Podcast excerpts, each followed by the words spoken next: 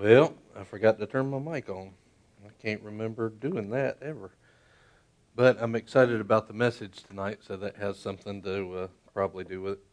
There's um, little um, felt all day that today would be different, and uh, was excited to kind of figure out what that different was for, but I didn't really know. And um, so anyway, just feel like it's uh, a different day and uh, different evening. Going to be a good message, and it's actually really exciting. Although I'm sounding very monotone, so that's all right. Um, there is some stuff to go through um, and some scriptures, and I want you to, if you have any questions, just keep them. We may we may actually go through and answer all of those questions as I'm going through and teaching in the beginning. But what I believe is going to happen is we're talking tonight about the Holy Spirit and how important He is and what He wants to do in our lives. Um, and He is a He. That is that is true. He's actually defined uh, in the Word and uh, the Holy Spirit. There's some people that um, some people that aren't sure of that. He's not an it. The Word definitely defines Him as a He, as a male. Um, same way with God, uh, the Father and the Son. And that's interesting because God does everything on purpose, and so it's uh, we want to make sure. So we're going to talk about the Holy Spirit. Anybody ever had any questions about the Holy Spirit? Uh, y'all don't jump all at once. Says I have. I've had lots of them. So, um, and you may have some. And I just I want to get back into the relationship class, but just I could not get settled on that today and um, I can just feel the Holy Spirit moving. And I think that's what I was experiencing all day was the fact that He wanted to move in here tonight. Yeah. And um, a lot of times I think people try to put on uh, emotion as a move of the Holy Spirit. And matter of fact, I don't think they do. I know they do.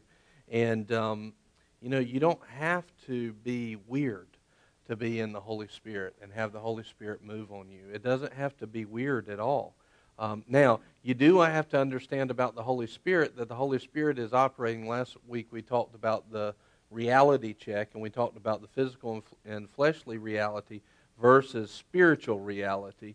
Well, which one would you expect that the Holy Spirit operates in? A fleshly reality or a spiritual reality? A spiritual reality. And what he wants to bring to you is what's normal to God. And what's normal to God is not normal in the flesh and in the physical. Okay? So, in other words, you don't have to be weird to be moving in the Spirit, but moving in the Spirit is not going to be normal to a fleshly reality. And it's good to understand that because if you don't understand that, then you're going to be like, well, anything that's outside of my brain is not going to be right. And you're wrong. Um, you know, it's going to be different. It's going to be outside of your thinking almost assuredly because I would say there's not one of us in here that knows everything there is to know about God. Uh, and so if we don't know everything there is to know about God and where He's going and what He's doing, then there's going to be something that he wants to do that we're not aware of. Okay? And so if we're not aware of it, then it's going to look strange to us. It's going to be different. Well, the Holy Spirit's going to move in that realm a lot. And so you have to get used to the fact that the Holy Spirit is going to ask you to do things that you are uncomfortable with in the flesh. Now, in the spirit, you might be ready to go. But we've been talking a whole lot about spiritual realities and we've been talking about a connection with God and being linked up with God. And, um, you know, we have how do we think we're going to move in the spiritual reality versus the fleshly reality if it's not through the Holy Spirit?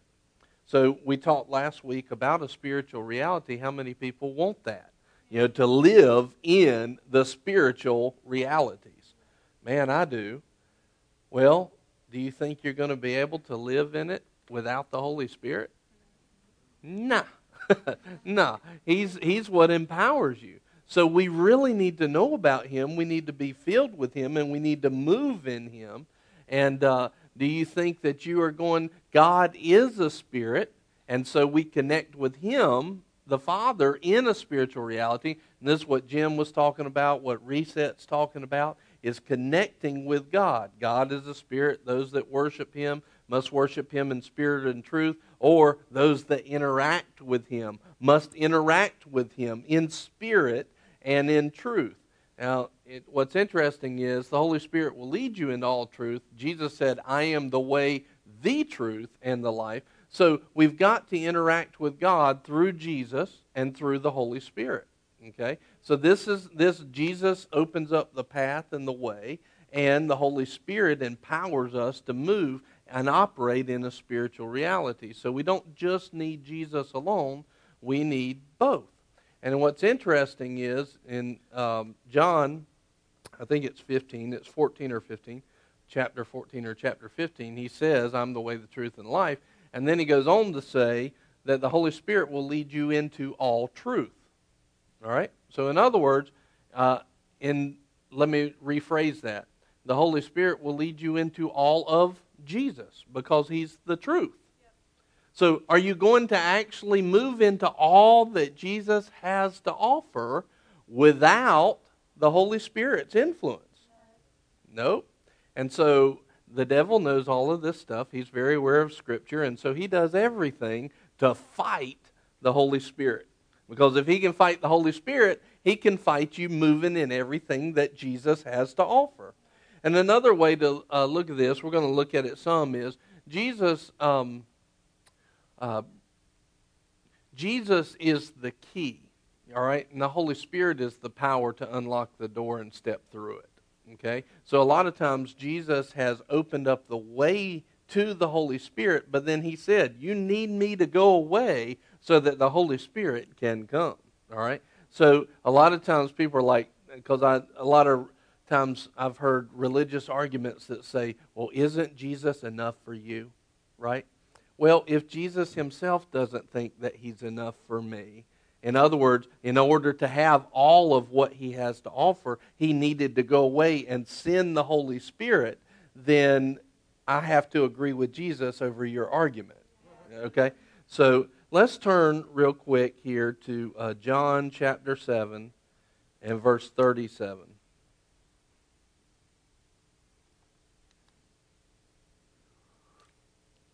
I kind of just threw a whole bunch of stuff at you there at first, and I hope you followed along. So here's this Jesus says this Now, on the last day, the great day of the feast, Jesus stood and cried, saying, If anyone is thirsty, let him come to me and drink. We know that he is living water. And he, he who believes on me, as Scripture said, from his innermost being will flow rivers of living water. Okay? Will flow rivers of living water. But this he spoke, verse 39, but this he spoke of the Spirit, or of the Holy Spirit, whom those who believed in him were to receive. For the Spirit was not yet given because Jesus was not yet glorified. Okay? So the Holy Spirit wasn't given yet, and what he was talking about is out of your uh, I know in the King James, out of your belly shall flow li- rivers of living water. So, let's look here at John chapter 14.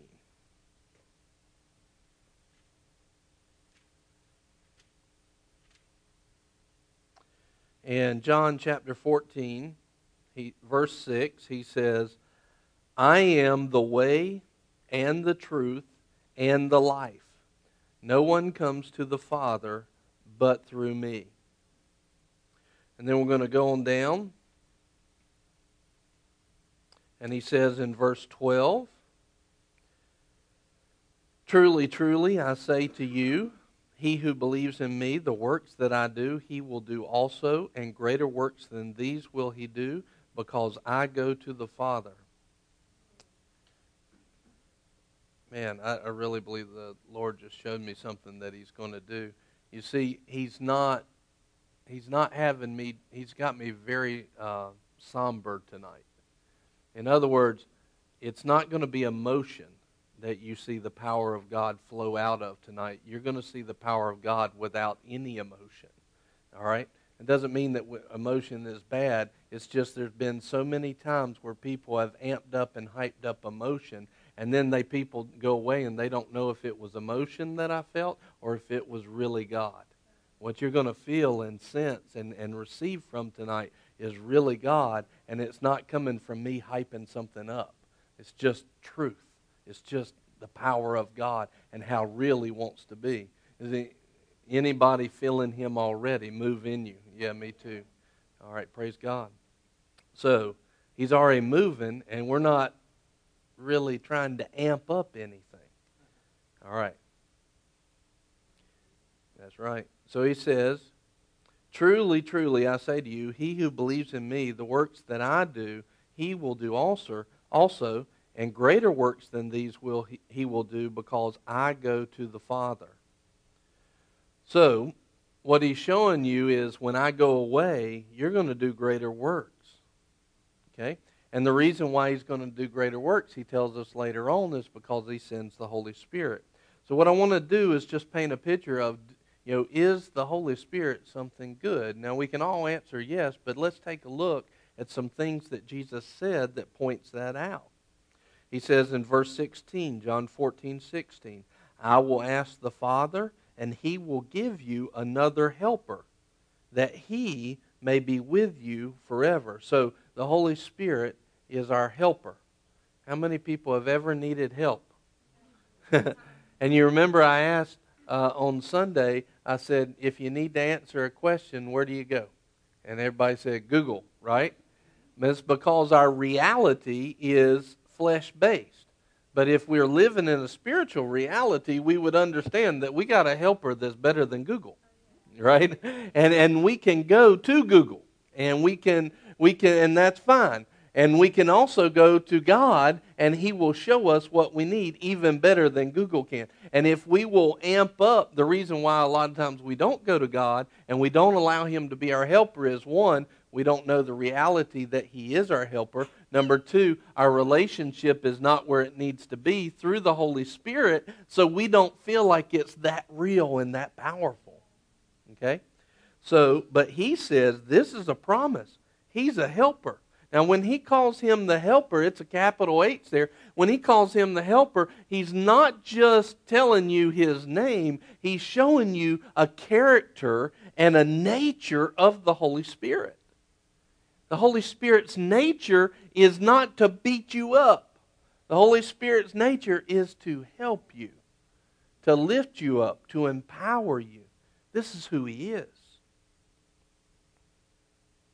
He says He'll give you another helper. Verse 17. That is the Spirit of truth. So we see that when the Holy Spirit brings something, it's truth. Whom the world cannot receive. All right? So in order for uh, somebody to receive the Holy Spirit, it can't be without Jesus. It can't be the world. It can't be, you know, non believers. He said, Because it does not see him or know him. Here's where he's called to him. But you know him because he abides with you and will, will be in you. I will not leave you as orphans, I will come to you. After a little while, the world will no longer see me, but you will see me because I live, you will live also. Okay? So, what he's saying is, you're going to see me and experience me through the Holy Spirit. Now, look, he's saying, You're not going to see me with your eyes, but you're going to see me. For a little while, you won't see me. In other words, you're not going to experience Jesus in a fleshly reality. You're going to experience him in a spiritual reality. See how this teaching from the last couple weeks is all flowing together. All right? And then we uh, keep on going down in chapter 14. Verse uh, let's let's just start at verse 23 if anyone loves me he will keep my word and my father will love him and we will come to him and make our abode with him. Verse 24 he who does not love me does not keep my words and the word which you hear is not mine but the father's who sent me. These things i have spoken to you while abiding with you. But the helper the holy spirit whom the Father will send in my name. He will teach you all things and bring to your remembrance all that I have said to you. So he's a helper, he's a comforter, he's a teacher. He brings things to your remembrance in that moment that you need them. When you need a scripture that'll get you out of the jam, He brings that scripture. That's the Holy Spirit. And what we're getting at is do you need the Holy Spirit? Do you need Him the way that God told us to have Him? Because you can say, oh, yeah, I need the Holy Spirit, but then have some world's warped way of the Holy Spirit, and you might not be experiencing the fullness of Him. We need the Holy Spirit, but we need them the way that God has given them to us. Okay? All right, let's go into chapter 15.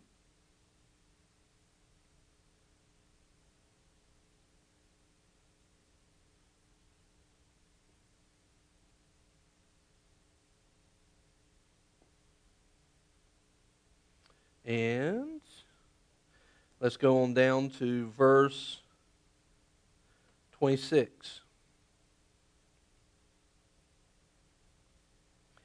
Verse 26 says, When the Helper, so we're talking about the Holy Spirit, comes, when the Helper comes, whom I will send to you from the Father, that is the Spirit of truth who proceeds from the Father, he will testify about me. Have, have you ever wondered is this God or is this not God? Is this God really telling me? Is this right? Have you ever wondered? I don't know if this is me or the world or what it is. Well, see, he's, he is the Spirit of truth that's able to divide what you think might be God and what is actually God. So, in order, another you know attribute to the Holy Spirit is his ability to help you see the truth, to divide it up and show, hey, that's really God. Nope, that's not. And it all comes back to our fellowship with the Holy Spirit. And are we operating in Him? So, when the Helper comes, whom I will send you from the Father, that is the Spirit of truth, who proceeds from the Father, he will testify about me. Now, over in Revelation, it says that uh, we overcome by the blood of the Lamb and the word of his testimony.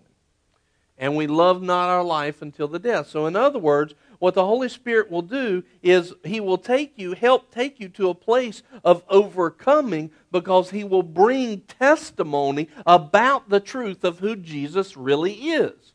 And so when he brings that and we stand on that, no matter what comes our way, we overcome the devil. So again, the Holy Spirit is a key ingredient in that. He's a key player in your being an overcomer and you're being comforted, you're being taught, you're being at peace, you're you being at strength. He's a key player. And then he says, And you will testify because you have been with me from the beginning. And then let's go into John chapter 16.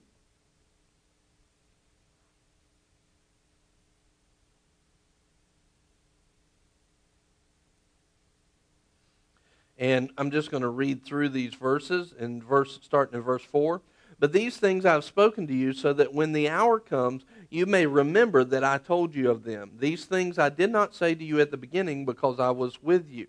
But now I'm going to be with him who sent me, and none of you asked me, Where are you going? But because I've said these things to you, sorrow has filled your heart. But I tell you the truth, it is to your advantage that I go away. For if I do not go away, the Helper will not come to you. But if I go, I will send him to you. Now, this is a good promise for us as well. In other words, Jesus might not be sitting on the seat next to you, but he says, just like he said to his disciples here, that it's at your advantage that I'm not sitting on the seat with you because I'm sending you something that's better. Than, in other words, I'm sending you something that's better than me sitting there. Now, how important, let, let, me just ask you this. Y'all remember the story about blind Bartimaeus? How important was it that Jesus was right there with blind Bartimaeus? His world changed because Jesus was with him, right? And yet we have this promise from Jesus saying, basically, it's better that I go away because I'm sending you something better. I'm sending you the Holy Spirit. Now, it was awesome that Jesus was there with blind Bartimaeus, but what he's saying is, by me sending you the Holy Spirit, you're in even better shape than that. And if we see the power of God, even resurrection power, coming through Jesus when he was there, but Jesus himself is saying something better is in the Holy Spirit, we ought to be getting some revelation out of that. Man, what is the reality that Jesus would have us living in when we walk with the Holy Spirit? Seven, but I tell you the truth, it is to your advantage that I go away. For if I do not go away, the Helper will not come to you. But if I go away, I will send him to you. And he, when he comes, will convict the world concerning sin and righteousness and judgment concerning sin because they don't believe in me, but concerning righteousness because I go to the Father and you no longer see me, and concerning judgment because the ruler of this world has been judged. A lot of people will preach that talking about the Holy Spirit. He's going to tell you about judgment. What he's saying here about judgment is because the ruler of this world's already been judged. You don't have to receive judgment because the penalty has already been taken on Christ, and the one who was wrong has been put in his place. That's what the Holy Spirit brings about. He brings about a freedom and telling you that all this stuff is wrapped up and already done. It's finished in Christ. And he says, I have many more things to say to you, but you cannot bear them now. But when he, the Spirit of truth, comes, he will guide you into all truth. All truth. And again, I'll ask, can you go into all truth? And if Jesus is the way, the truth, and the life, can you go into everything that Jesus is without the Holy Spirit if the Holy Spirit is the one taking you into all truth? You've got to have them. In other words, without the Holy Spirit being in your life the way that God has deemed him to be in your life, you're missing out. You're not going to get into all truth. All right. And he will not speak of his own initiative, but whatever he hears, he will speak, and he will disclose to you what is to come. The Holy Spirit here, he will glorify me, and he will take of mine and will disclose it to you. He will take who I am, He will take my nature, my character, and He will make it known to you. He will open it up to you. He will reveal it to you. He will show you how to live life in abundance. All things that the Father has are mine. Therefore, I, I said that He takes of mine and will disclose it to you. Now, I want you to see just what he said right in that moment. Here's what the Holy Spirit does. Watch this. All things that the Father has. What, what does the Father have? He's got the whole world in his hand and the universe and everything else. Maybe that song was a little limiting, but he's got everything in his hands. All of it is His. Now look what Jesus said. All things. So is He talking about just a portion of the kingdom? All things that the Father has are mine. So Jesus says, everything the Father has is mine. And then He says, now let me tell you what I was saying when I said that the Holy Spirit would disclose it to you. Therefore, I said that He takes of mine and will disclose it to you. You realize what he's saying? The Holy Spirit will reveal to you everything, everything, all things that the Father has. You remember we are talking about spiritual realities last week, and I told you that if we could actually see with our eyes into the spiritual reality, we wouldn't believe how full and how much stuff is there. It goes beyond what we ask or think because in the spiritual reality, through the Holy Spirit, you have everything. You, as a child, have everything that the Father has. That's the spiritual reality. Why in the world are we fumbling around in a fleshly reality? Good Lord. Why? because we've been taught that that's normal and that's right. And yet it's all supposed to move through the Holy Spirit. A little while, verse 16, a little while, and you will no longer see me. And again, a little while, and you will see me. And he goes on and he talks about that. And then he talks about overcoming the world. So, now, here's the question What does the Holy Spirit bring us? He's our helper, truth. He discloses everything the Father has. He reveals it, He brings it to us. He's our comforter. Let's go uh, quickly over into Acts chapter 1. Let's look at a couple more things. And let's look at verse uh, 4. And he says, gathering them together, he commanded them not to leave Jerusalem, but to wait for what the Father had promised, which, he said, you have heard from me. For John baptized with water, but you will be baptized with the Holy Spirit not many days from now. So this is the very he's about to ascend into heaven. These are the last words he spoke while he was on earth. Wait in Jerusalem because the promise is about to come. And that promise is you'll be baptized with the Holy Spirit. Verse 6 So when they had come together, they were saying, Is at this time you're restoring the kingdom of Israel? Verse 7 He said to them, It's not for you to know the times or the epochs or the eras um, which the Father has fixed by his own authority. Verse 8 But you will receive power. So there's another thing that the Holy Spirit brings. When the Holy Spirit has come upon you, you will receive power. Okay? And you shall be my witnesses both in Jerusalem and in all Judea and Samaria, even to the remotest part of the earth. And so it goes on, and I'll, I'll just give you a paraphrase. You could study this out. It's all over the book of Acts. Another thing the Holy Spirit brings you is boldness. So, what are the things that we just covered so far very quickly? The Holy Spirit is your helper. It's his character, it's his nature. It's not to beat you up, but to help you, to lift you up. He brings truth. He discloses everything Jesus and the Father has. He brings it to you. He, he, he opens up everything that Jesus is in your life. He brings power. He brings boldness. Is there anything I'm forgetting off the top of my head? Huh? He's our teacher our comforter. He, sh- he will reveal to us things to come. Even, in other words, he'll prophesy and show us things. I can't tell you how many times in my life I've had him show me something that was going on or something that I needed to do so that I would be in the right place at the right time or help somebody else get there. is he somebody that's pretty cool to have on your side? I mean, would you like to get to know the Holy Spirit the way that God talks about him? But here's the thing it's what I said earlier. You don't just interact with the Holy Spirit based off of your own understanding. God has established that he would interact with people in a certain way. And in order for us to move into a spiritual reality and to receive all of those things, then we need to move with the Holy Spirit the same way that God has established.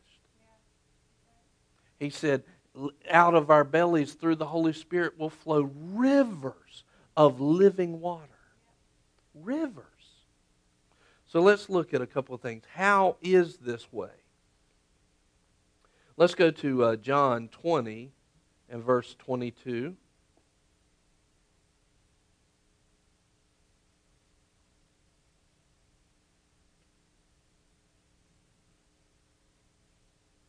Anybody received anything out of this yet? All right, good. Okay, so uh, this is the place where Jesus has um, he has arisen. He's been resurrected from the grave. If you go back to verse 17, he's out of the grave and he tells uh, Mary, he says, Stop clinging to me because I have not yet ascended to the Father.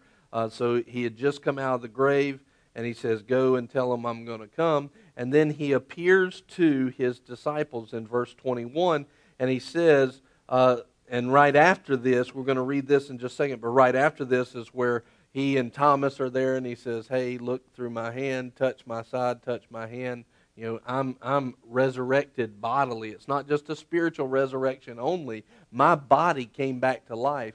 Now, this is important because that means that you have a right to receive physically from the Lord because of the power of the Holy Spirit.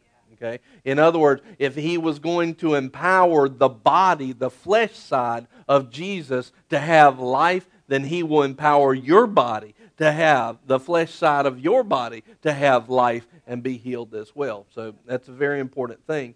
And then he says, um, and, and I wanted to point this out. You remember when I said Jesus said it's better if I go away?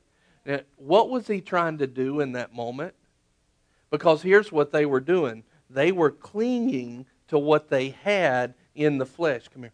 So they were clinging. They're like, look, here's my friend Jesus. He's my, he's my buddy. He's my pal. My friend Jesus. I don't want him to go away. And if and he's like, go away, and they're like all sad. Why were they sad? They were living by what they could see. They were living in the flesh. And God was saying, eh, basically, I'm going to teach you how to move from a fleshly, physical reality into a spiritual reality. This has everything to do with the Holy Spirit operating and moving in your life, and it has to do with how we are called to live. We're redeemed back to the garden where they moved in a spiritual reality, not a physical reality. So that one of the biggest things for Jesus going away was them having now to apply their faith on things they can't see. Moving in the Spirit through the Holy Spirit. Thank you. So it, it was helping them to move into the reality that they were designed to operate in. All right, so then he says here, so he appears to his disciples. That was just a little side point I meant to tell you. So here he, he uh, appears to his disciples, and in verse 21 he says, So Jesus said to them, Peace be with you. As the Father has sent me, I also send you. Now that's very interesting. That's mimicking what he said in John 17 when he prayed and he said, You are sent the same way that I was sent. And so, in other words, the, the mission that I was given, the empowerment and authority that I was given, I'm now sending you the same way that Jesus sent me. So, you ought to see yourself as a believer saying, If I'm a believer, I'm sent like Jesus, I'm empowered like him, I'm given the resources that he had, and that all is very biblically true and accurate. Anytime the devil tries to tell you, Well, you ain't Jesus, who do you think you are? Jesus? Um, well, I'm his little brother, and if God loves him, he loves me, right? And I'm sent the, he told me I'm sent the same way, so get behind me, devil, right? So, because he'll try to talk you out of it, you know. Somebody on Facebook said the other day, acting like Jesus. I'm like, hey, praise God. That's a testimony. Amen. Hallelujah. All right. So, and then he said, when he had said this, peace I'm sending you, he said, and when he had said this, he breathed on them and said to them, Receive the Holy Spirit. If you forgive the sins of any, their, their sins have been forgiven them. If you retain the sins of any, they have been retained. So he says, Receive the Holy Spirit. And I was just thinking about this this afternoon, and I'm like, man, could you see the headlines? Jesus went around to all his disciples going, right? And breathed on them. Could you imagine how that would go on Facebook in this day and age?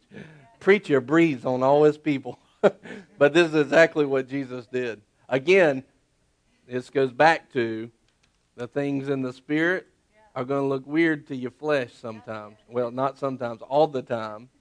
But that doesn't mean that it's wrong. It doesn't mean that it's weird. It may seem weird to your logic, to your mind, but it's not weird in the spirit, not always. But you don't have to be weird just to, to make it seem like you're in the spirit either. So, but here's the interesting thing. Now, this is before Acts. This is before he ascended. So you got in Acts, where we'll go over and read in a little bit, where the Holy Spirit came and filled the place, and they all began to speak in tongues. And what it said is they were baptized with the Spirit, and yet right here he says, received the Holy Spirit. So, what was going on? Did they receive the Spirit here, or did they receive the Spirit in Acts? Both. It's two separate instances. If you go over, we don't have to go over there, but you definitely can mark this down to Ephesians 5:18. Paul commands us and says, "Be being filled with the Spirit." All right? Now, it says be filled with the Spirit, but the verb tense there is a continuous filling. So, in other words, what he's saying is, and if you've ever been baptized with the Holy Spirit, my question would be, when's the last time you got filled up? Because you should be being filled, constantly filled up, constantly baptized in the Spirit. Right? Now, did Jesus have his glorified body right here? Because he said he was going to give the Spirit about when he didn't have his glorified body yet. I would say, and I haven't gone and studied this completely out yet, but I would say, no, he didn't yet.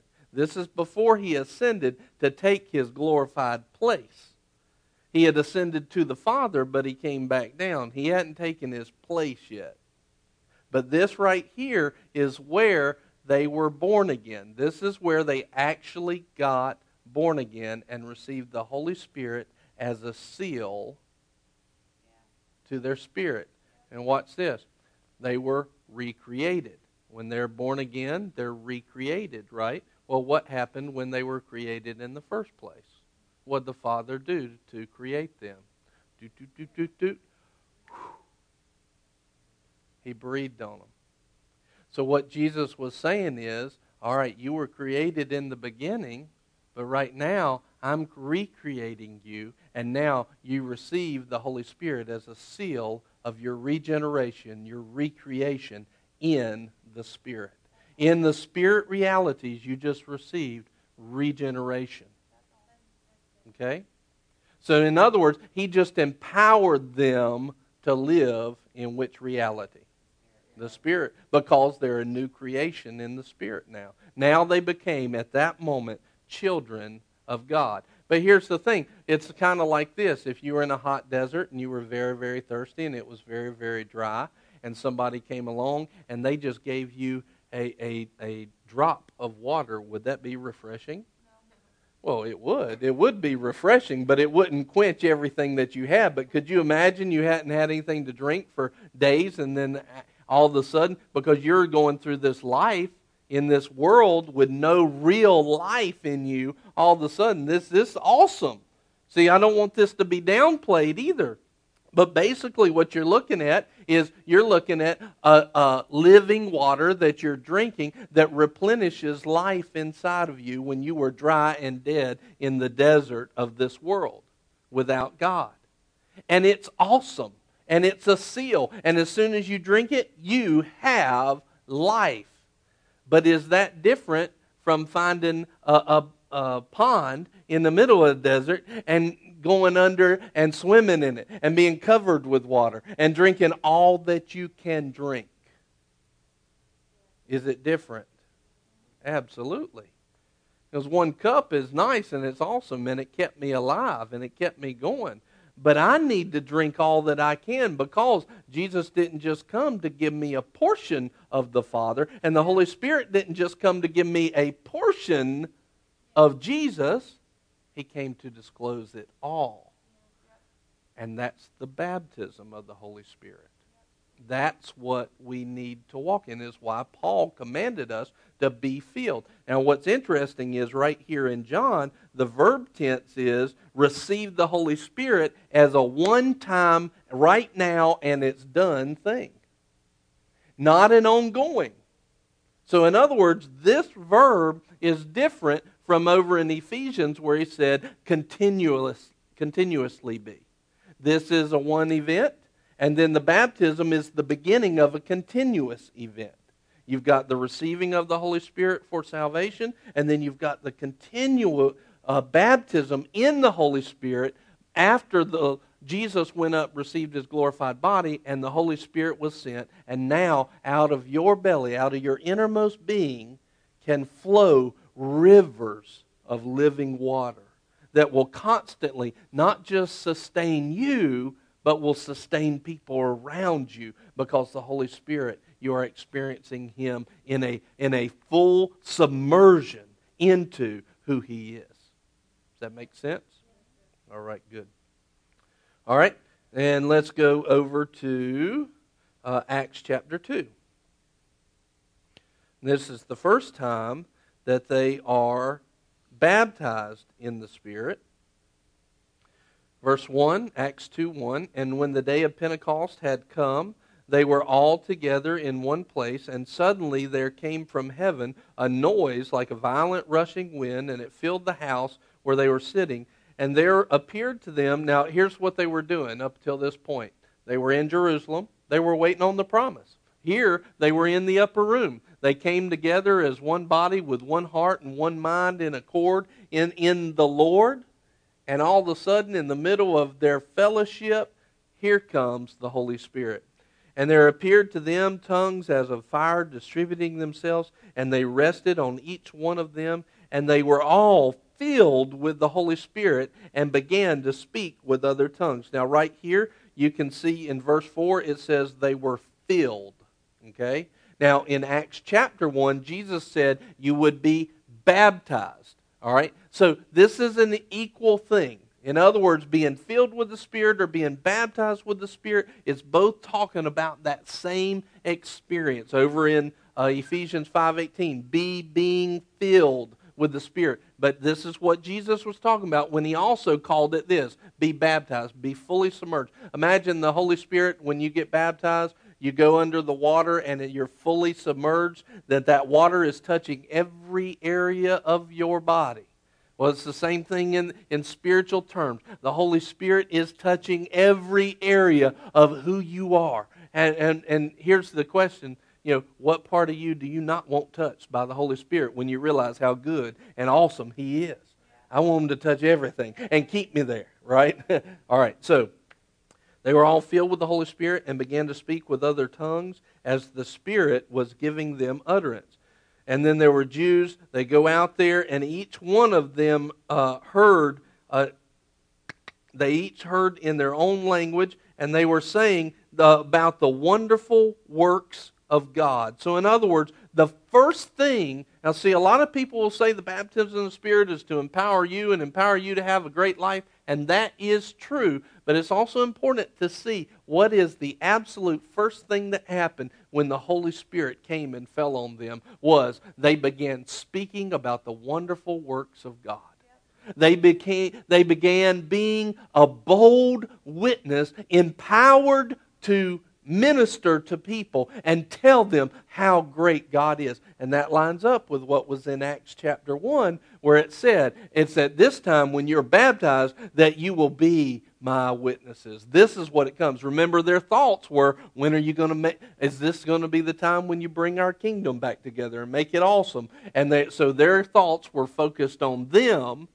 And he said, stop thinking about that. It's at this time that you will be empowered, basically, to be my witnesses. So Jesus said that, and the very first thing that actually comes out of this power is to be his witnesses. Let me show you this. You want to move in more and more of the power of God, then you recognize and you put it to work in your life, empowering yourself. Allow the Holy Spirit to empower you to be the witness that God's called you to be about His goodness and His greatness. You try to always put it together in your life and use the power of God to bring about your gain. You're doing things out of line, and what will happen is you, you're, you'll feel like, you know, man, I'm just missing something. Something's not right. Something's off key. And it is because the first priority of the Holy Spirit is to bring about a powerful witness, a bold witness about Jesus. Amen. In this world. That's, that's not just living a witness, living in a good witness. That's actually getting out there and, and interacting with people in the power of the Holy Spirit. All right. He says in verse 11, We hear them in our own tongue speaking of the mighty deeds of God.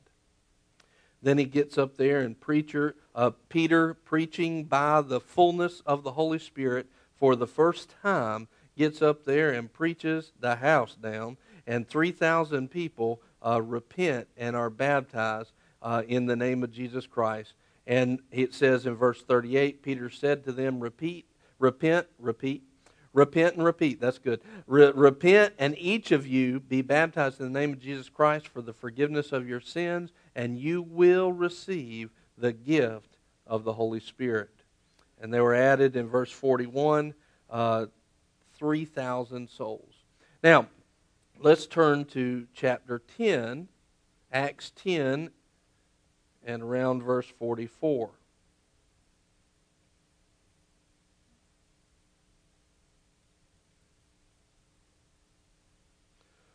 So here again, we see that Peter is preaching.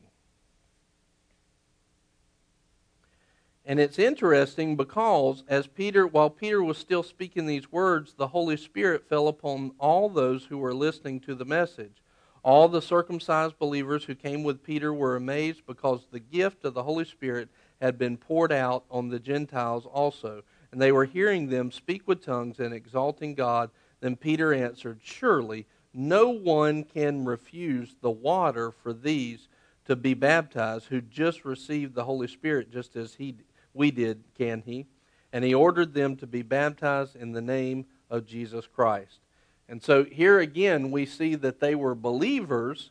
And then all of a sudden, while he was speaking these words, not only are they believers, but they get filled with the Spirit. These are Gentiles that are right here in this moment. But they're not baptized in water yet. That's getting ready to happen. Okay? So a lot of times people will say that you've got to be baptized to be filled with the Spirit or be baptized in it. Well, there's a biblical example where that didn't happen.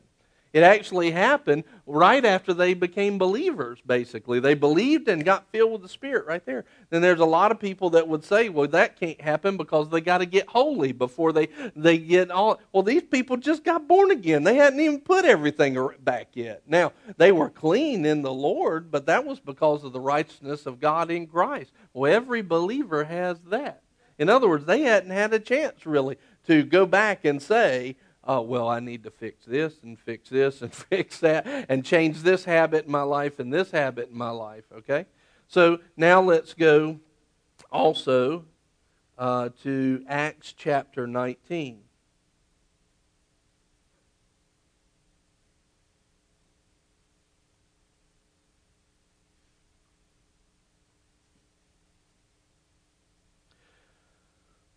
Now, one thing that's important here is we see two things in, in this. First of all, we see that there are two distinct things that happen. Being baptized with the Holy Spirit is not just receiving the Holy Spirit in salvation. We see that, okay? Um, and so it says, it happened while Apollos was at Corinth. Paul passed through the upper country and came to Ephesus and found some disciples. He said to them, did you receive the Holy Spirit when you believed? And they said to him, No, we have not even heard whether there is a Holy Spirit. So, in other words, they had been they had been uh, believers for quite some time. In other words, we know that they received the Holy Spirit as a seal when they believed. But now here's a second instance, and Paul is asking them, All right, you've, you've become believers, but have you experienced this? In other words, that was event one. Now is event two. All right? And Paul was saying, this is very important. This is something you need to have. As a believer, you need this. And he said, into, into what then were you baptized? They said, into John's baptism. Paul said, John baptized with a baptism of repentance, telling the people to believe in him who was coming after him, that is Jesus. When they heard this, they were baptized in the name of the Lord Jesus. So, in other words, he was saying he, he, they were baptized with, with that repentance. Then Paul laid his hands on, on them, and the Holy Spirit came upon them, and they began speaking with tongues and prophesying. So, now watch at the ways that people have been baptized now. They were sitting there, and nothing happened, just the Holy Spirit came on them in the upper room. Now, that was first place. Nobody laid a hand on them except for God. Now, that could be said that was the entrance of the Holy Spirit's filling into the world, and it was just for those people in the upper room, and then from there on, they lay hands on them. But Peter, the report that we just read, said that Peter was preaching when they got filled up. Nobody laid hands on them because some people will say you can't be filled with the Spirit without somebody laying hands on you. But yet we have testimony in the Word that shows both. Okay? It can happen either way. You have some that say you can't do it without baptism, and then you've got some right here that you know in the other one they weren't even baptized yet, and yet they were filled with the Holy Spirit. But you do see here that he says he laid hands on them. So the Lord will lead you in different ways. I could tell you at the end of tonight, you want to be filled with the Spirit, just ask the Lord sitting right there in your seat. Or the Holy Spirit could move me and say, lay hands on people. You know? It doesn't really matter. What matters is, did you get filled? And did you keep getting filled? You know, are you? Because that's what's important. So I love that you see it happening in multiple ways, but you also see here that it is two separate events. You know, the receiving of the Holy Spirit when you're born again, but then the filling of the Holy Spirit when they're baptized in, in the Holy Spirit. So, now, what's also interesting is this. Um, let's why do I want to be filled with the Spirit? Well, number one, have you ever desired? Uh, let me let me give you this testimony. Um, when I started to learn how to walk in the Spirit, I found that as I heard from Him and was obedient, I ended up being in the right place at the right time, doing the right thing. Okay, and all of a sudden, the blessings of God started to pile up. And I'm like, this is pretty awesome, right? And and I realized that it came from me being obedient to God, but me being obedient to God was simply a choice. But first, in order to be obedient to God, I had to hear from him. Have you ever wanted to hear from God? Right? It, is it important to hear from God? Yeah, because it leads you into a huge place, an awesome place. And it's not just awesome for you, it's awesome for the people around you. So if you have ever wanted to hear from God, or let's, let's do it, look at it this way. have you ever been trying to come out of a situation and man, it just keeps dragging you back and keeps, you know, pulling you back and pulling you back. Temptation and addiction, and man, I just can't seem to come out of it. All right, have you ever just tried to be holy? I just want to do better in my life.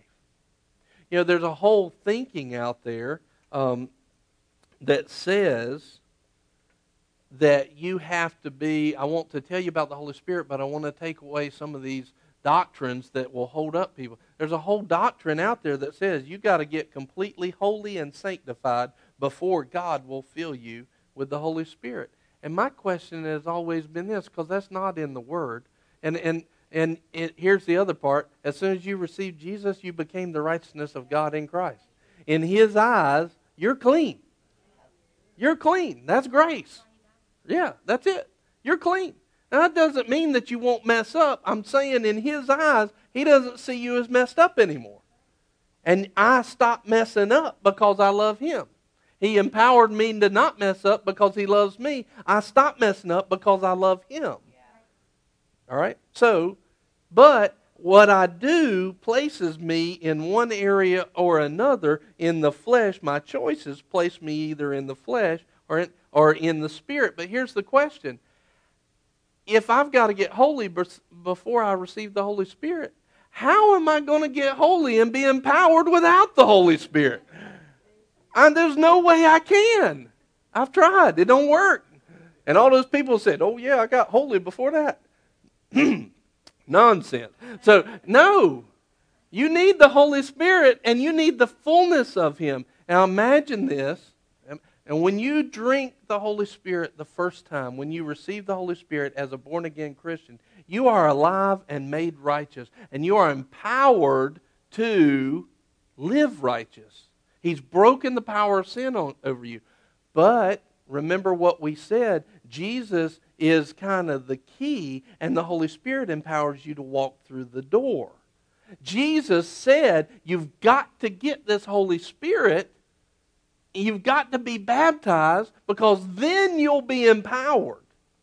It doesn't come first. I, I go and by my own power first so that I can get the Holy Spirit. No, I've got to receive so that I can get in power. In other words, I'm not going to have everything in life until Jesus goes away and I receive the fullness of rivers of living water. I don't just need my first drink, I need an overflowing baptism of filling in Him. Okay? Imagine this. All right? I need to, we'll use one example the Holy Spirit gave me while I was driving here. I need to hear from God. And I've got, you know, a cup of living water inside of me because I'm born again versus I'm filled and overflowing. Now, look, which one is easier to hear?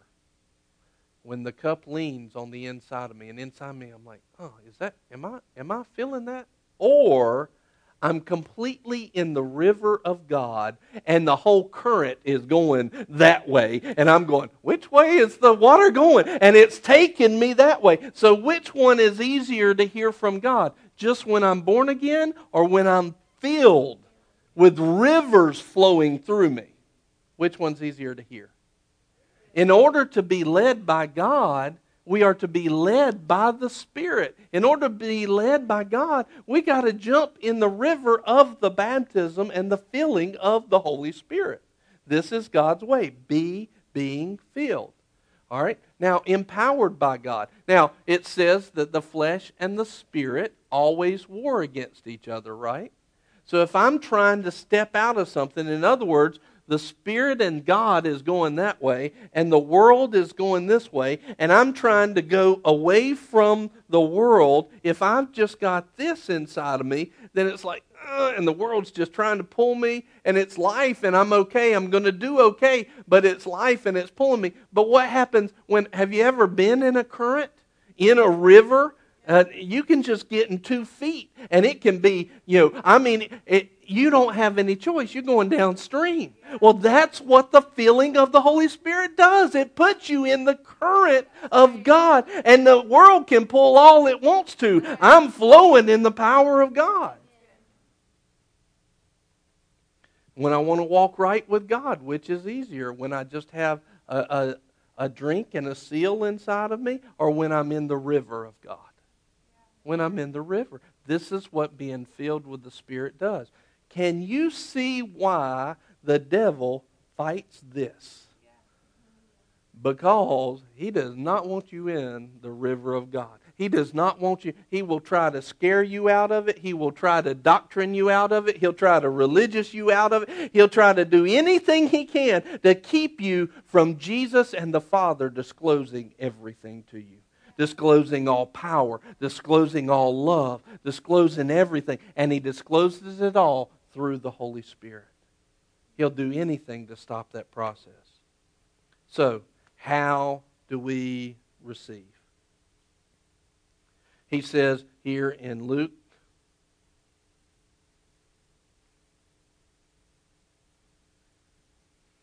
Luke uh, chapter 11 and verse 5. It's really this simple.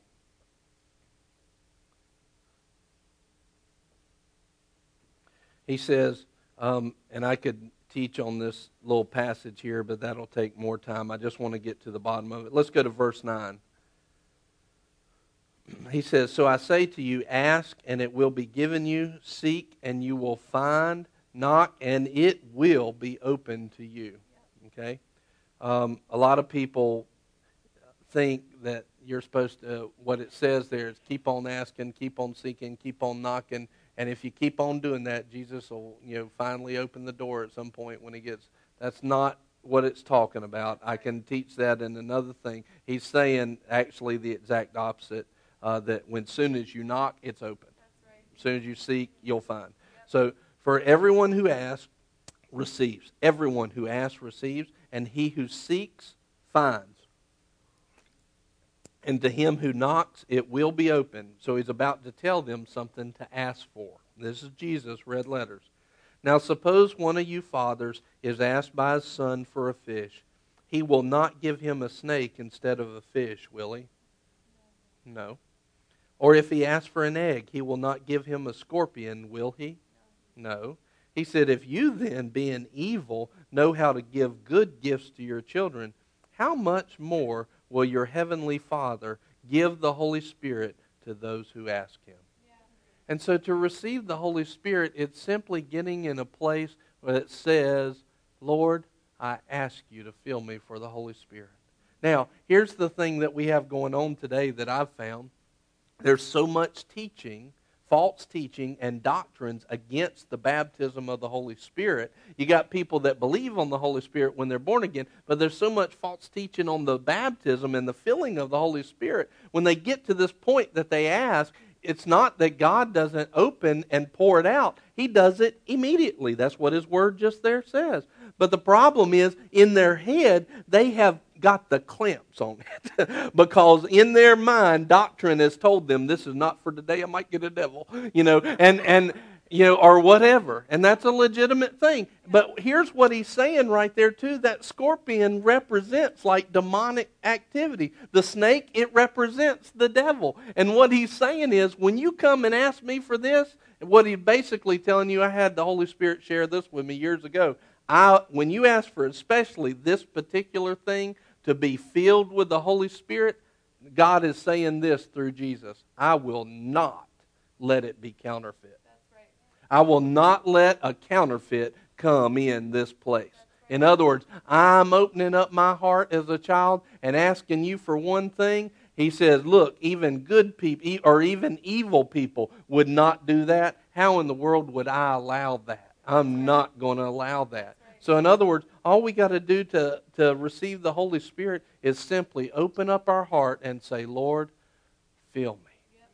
As a child, fill me. I don't just need the first sip of living water, I need rivers of living water flowing in me. I need to be in the current of God. I need to hear from you. I need to be strengthened by you. I need to be taught of you. I need to be comforted by you. I need all that there is. I need for you to disclose yourself to me. And then once you're filled with the Holy Spirit, it says uh, over in the Ephesians, let's just go there because we haven't put our eyes on it. Ephesians 5.18.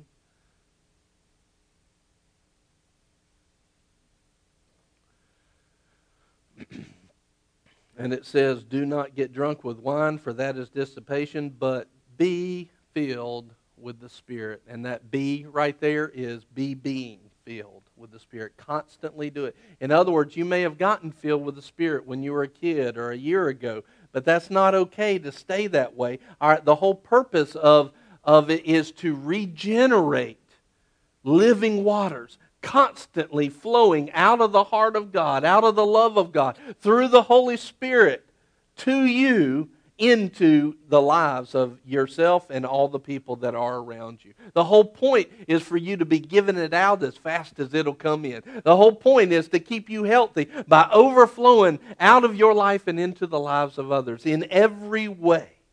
In other words, what you're doing is you're allowing the spiritual reality to overflow out of you. In other words, if you can imagine all of God's stuff that's in that spiritual reality versus the physical reality, that big, big tank, everything that God has, it's all coming through you in the Holy through the Holy Spirit. And so when somebody comes up and they have a need, you shouldn't be thinking, "Well, I wish I could uh, help you out by praying. I'll pray for you."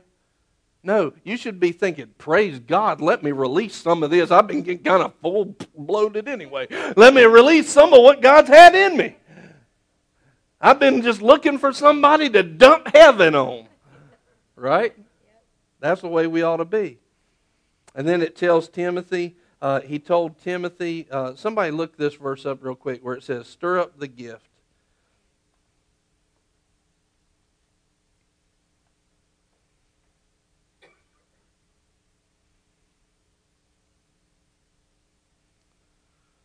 Up the gift that is within you.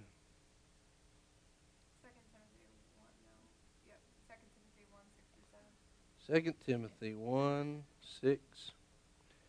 He says this He says, For this reason I remind you to kindle afresh the gift of God which is in you through the laying on of my hands. For God has not given us a spirit of timidity or a spirit of fear, but of power and love and discipline or a disciplined mind or a sound mind. In other words, when you need the power of God, the love of God, you need to be strong in mind, see things clear, and be able to stand on the Word of God. He says, stir up the gift that is within you. Well, what gift is he talking about?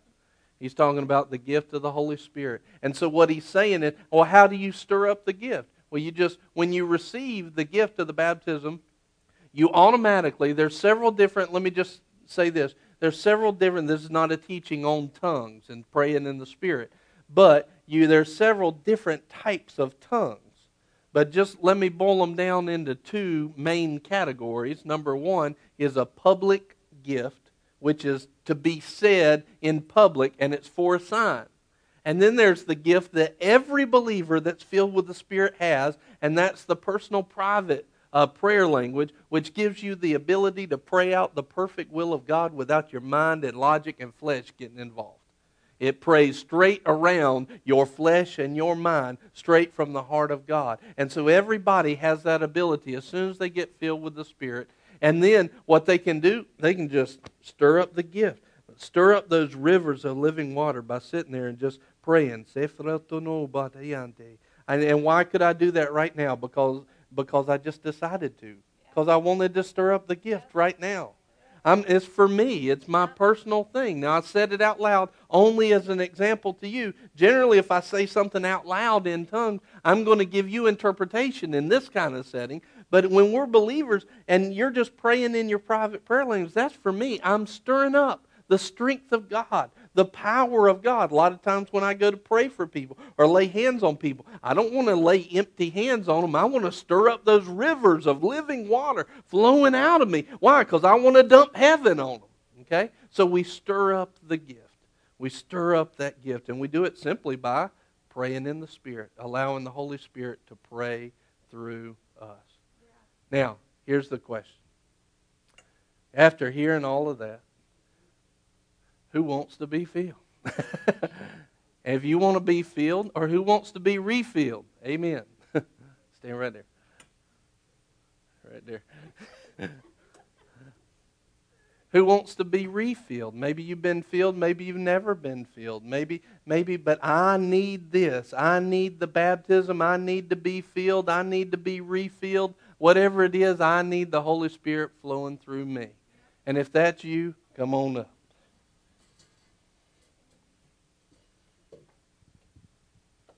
Amen. Y'all just form some semblance of a line.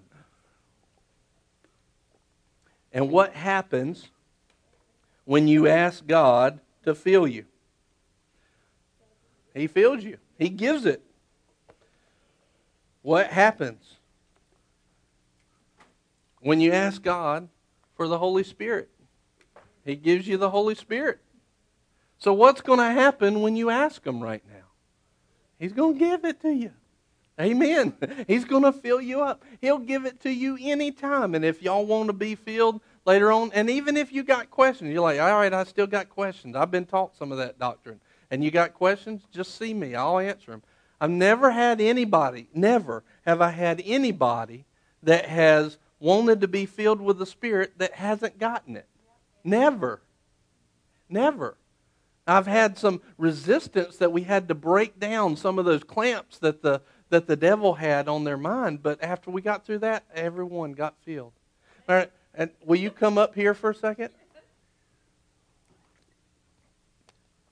Where's that mic? I'd like for you to tell quickly just your experience because I know that you were, let me set this over here. I know that you were scared of being petrified. Filled.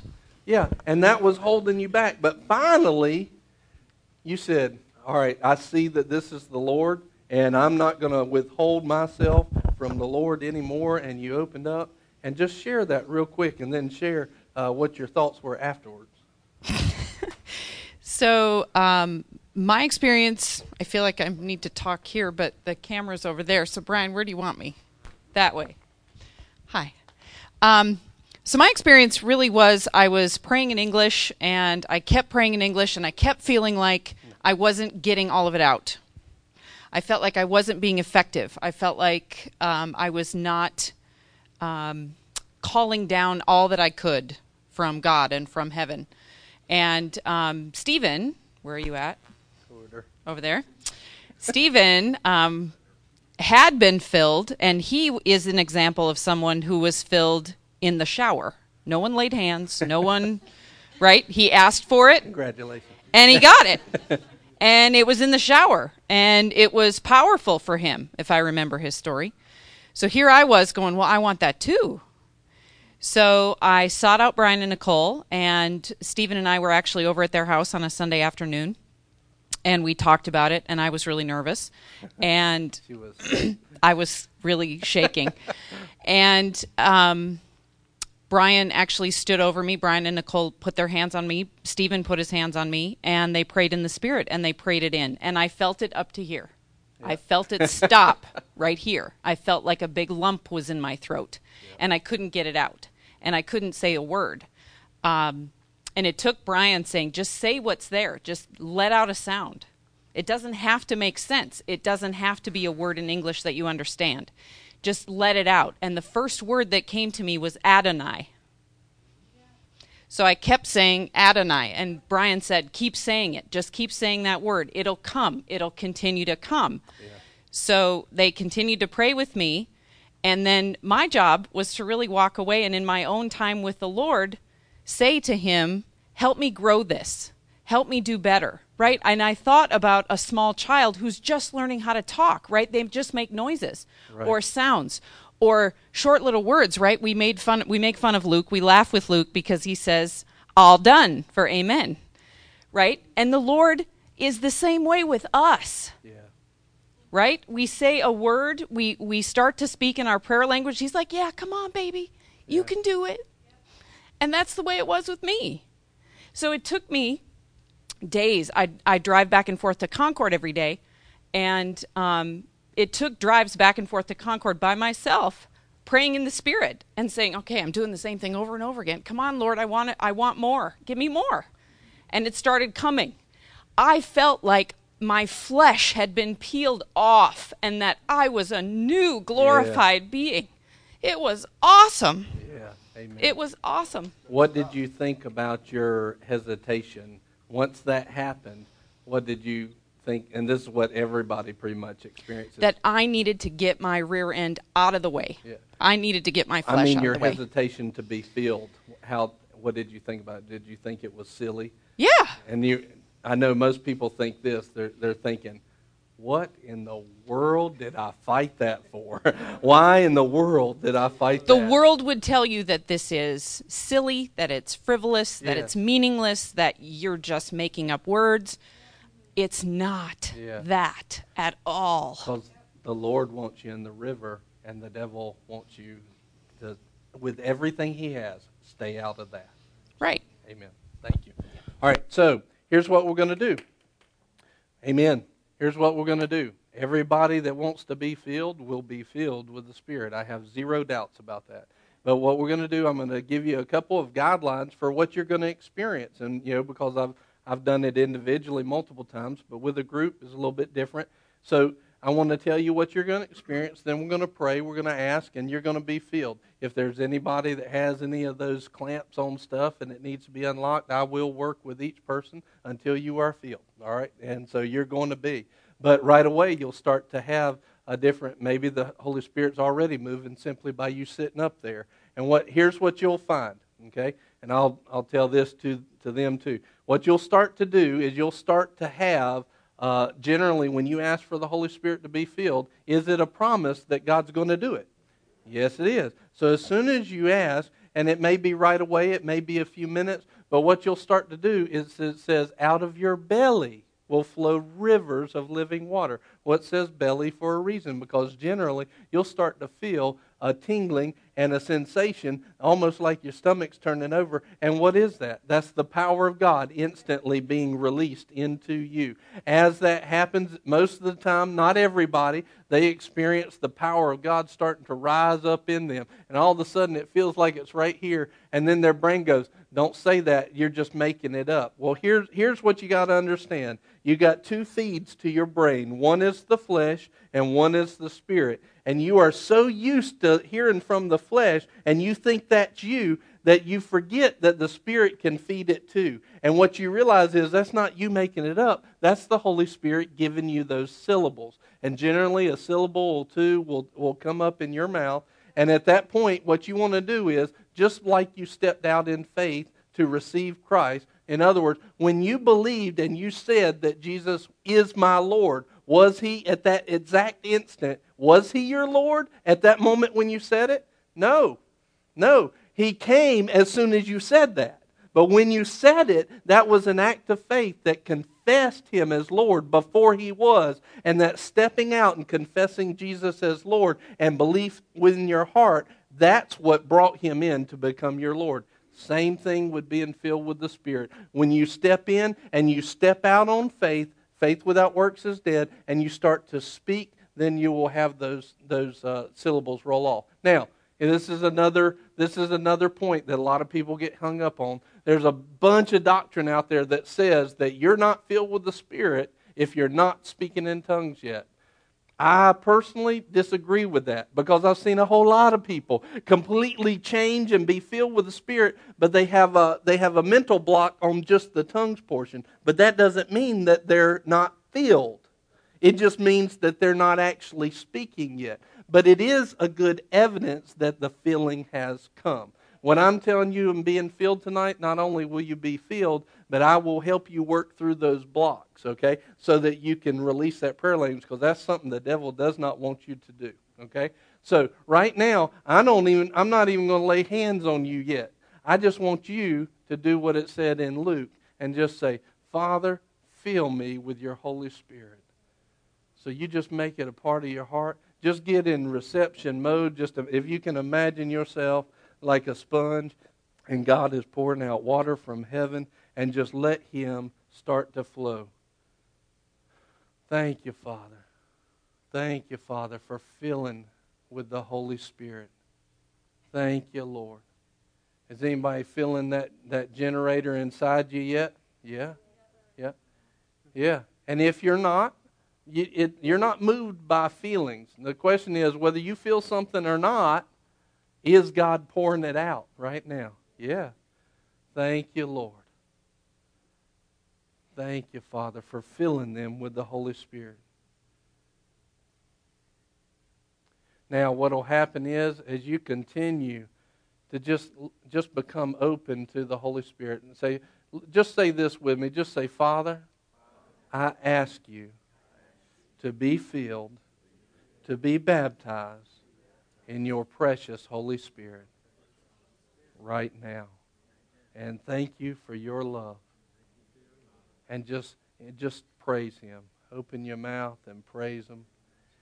And what will probably happen is, to some of you, it'll probably just start flowing. All of a sudden, you'll start having tongues flow.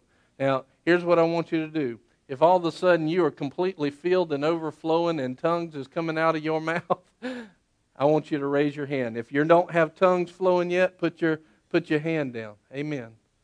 Amen. And if that's you and you're already filled with the Spirit, what you're doing is you are refilling. You're getting refilled right now.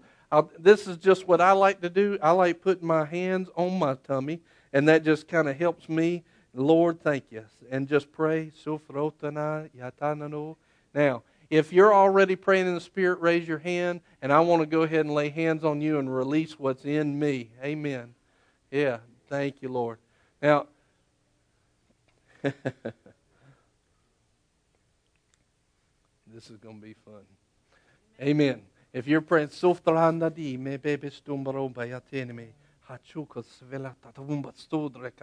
Release that, Lord, that gift in Jesus' name. Overflowing, filled, and overflowing in Jesus' name. I'm going to put my hand on your hand.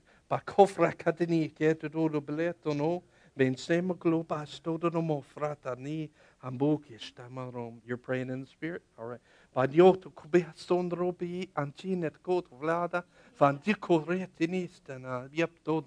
And what I'm doing is I'm just releasing the overflow out of me. You're praying in the spirit? Amen.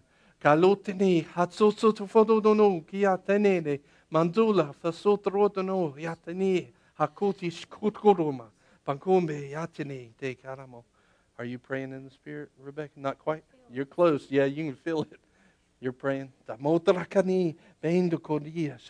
Brofamba so brepitis kodono bono dovia tene de lotonarara monde e bistonor fekadini lostande hete kamo promoto who else is praying in the Spirit? So, in other words, you're praying in a heavenly language. It's not English. That's what I'm asking. Manionko debi echekono do ko sotrotni ban sodra krudovuria er tener balusta cara batskudi kichena no ban sodro korbo bandonom. You said you are praying. Ta kanikerosta monsa karbosh kenera yanda de yestini baroma basondra moso. So, in, see, in each one of these, you are either already were filled or you're being filled without anybody putting anything on you. If I hadn't prayed over you yet and you're praying in the Spirit, keep your hand raised. Anybody else?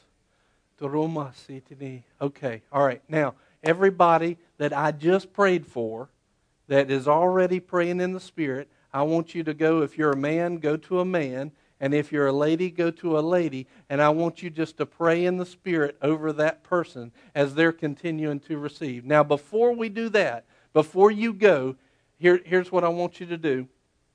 If, if you are not praying in the Spirit yet, but you're feeling God zapping electricity and in you, will you raise your hand? You're already feeling God. All right? You're feeling the power of God. Amen. All right. That's God moving on you. Okay. Now, those people that I prayed for, uh, if you're a lady, get with a lady and just pray in the Spirit with them. And Lord, we just thank you for that release. And I could go on and we could go on. We're going to go ahead and let anybody that needs to go go, but we're going to make sure that everybody that's here is filled and is able to pray in that way. And we thank you for it, Father today. And you're welcome to continue watching or see you, whatever you want to do. So, amen. Kalusteme. Te komosto fropatani. Be kanamoste be chododo somrobo. Yeah, thank you, Father.